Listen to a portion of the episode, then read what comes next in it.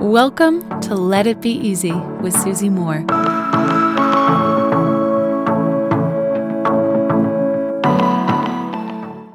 Well, well, well. Everybody's favorite topic, procrastination. There is so much written on this topic, said about this topic. Uh, people love to, you know, focus on procrastinating, what it means, why we do it, et cetera, et cetera, et cetera.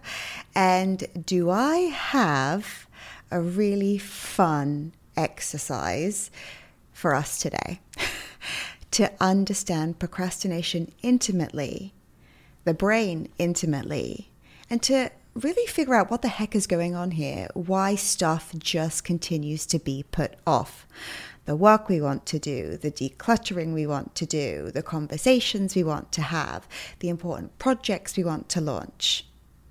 We are going to get to the bottom of it today with a very, very powerful exercise. Oh my gosh, if I could make everyone do this exercise who identifies as a procrastinator, I would force them. Like if I could force everyone to do it, I would, because this is so helpful. And I actually don't identify personally as someone who procrastinates much. I love to take action, but uh, of course there are moments when it's like, oh, I'll do it tomorrow. I'll get to my book edits later. Oh, I'll do all those follow-ups another time. Oh, that, you know, that, that thing that I've been putting off, like sending that, you know, that package to someone, like, oh, uh, you know, th- th- there's always going to be a better time in the future, right? So here we go. Take a moment and think of a time that you procrastinated recently. Maybe it was even today, right? Think about it and put yourself in that moment when you almost forcibly had to overcome some resistance to something. Or maybe you didn't. Maybe you're still in that procrastination phase. Maybe you're still putting the thing off. Go into the moment of the procrastination. Whatever the result doesn't matter, whether you pushed through or didn't doesn't matter. But go into a recent procrastination moment in your mind. It can even be kind of uncomfortable, like thinking about it, right? Especially if it's something that's still present with you. Now, whatever the task is, let's imagine it, for the sake of this exercise, it's to do your taxes. Maybe doing your taxes is something that's, you know, been a bit of a dark cloud over you. You have to get it done, but you keep putting it off. And then you're like, okay, Tuesday morning, this is the time, or you know, Thursday evening, this is when I'm going to sit down and do my taxes. So you have every intention to do it. It's in your calendar. The time's blocked off. You believe it's going to happen. In the second, go into the picture. In the second, right before you change your mind to do something else, there is a decision that you make.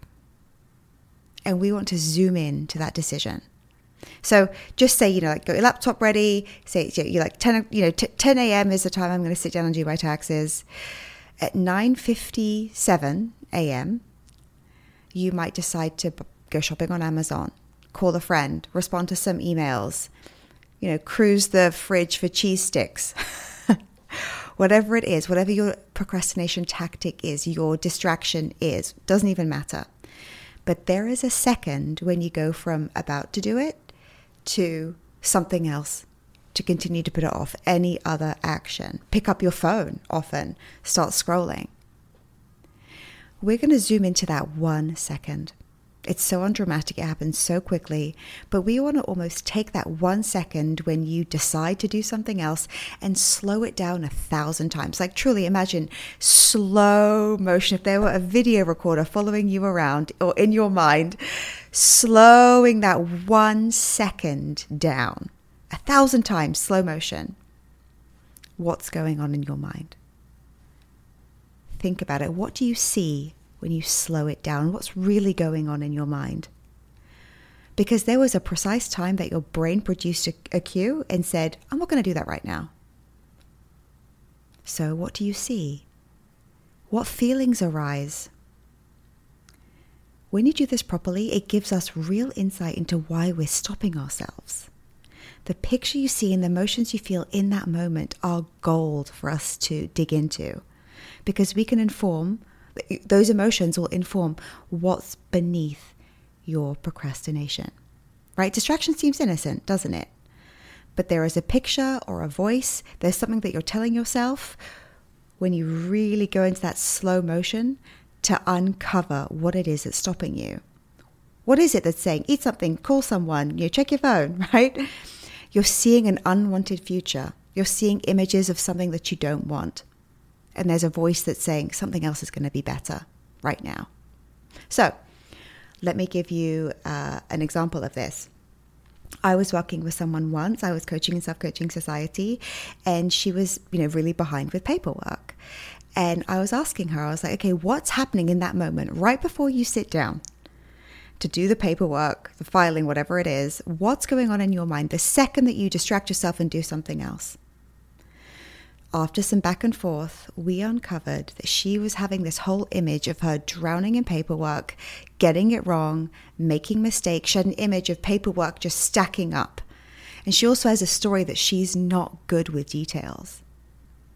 So she had an, an image of drowning in paperwork, this story of I'm not good at this, I'll make a mistake, it's going to be hell. And when we questioned that, like, really, what is it you have to do? It was really only two things that she had to get done paperwork-wise. And once she managed to dig into it, she said it actually only took forty-five minutes. And that exaggerated, you know, drowning in paperwork story was just that. It was a story. But it was so exaggerated in the mind. Our brain is wired for survival, right? To keep us safe, for us to avoid pain. But often the pain that we think we're avoiding is just a story. It's just an image. It's not even real, right? Your brain is doing its job. It's doing well. It's like, hey, let's avoid that. Let's do something else that's pleasurable. And that's like, th- that's your brain with its good intentions doing something that's there to serve you. But when we're conscious of this, we need to break down the story, the image, the scary thing that's happening in that moment and really look at it, shine a light on it. Is it true? Is it really this big, dangerous, bad, horrible thing that we're putting off? Identifying the cue of the root of your procrastination is important because we want to be patient with ourselves and understand what is beneath our behavior. And to understand that detour point, that distraction point, we need to really slow down. Say, okay, what's really scaring me about this? What feels frightening about this? There can be confusion around this, right? Remember that our thinking, we have these belief systems that are driving our thinking, driving our emotions, which is then directly creating our actions. And if we're having negative emotion around something, around a story, around an image, around something bad in the future, of course we're not going to take the right action to support moving forward with it. So we need to look at the thought, look at the image, look at the story we're telling ourselves, shine a light on it.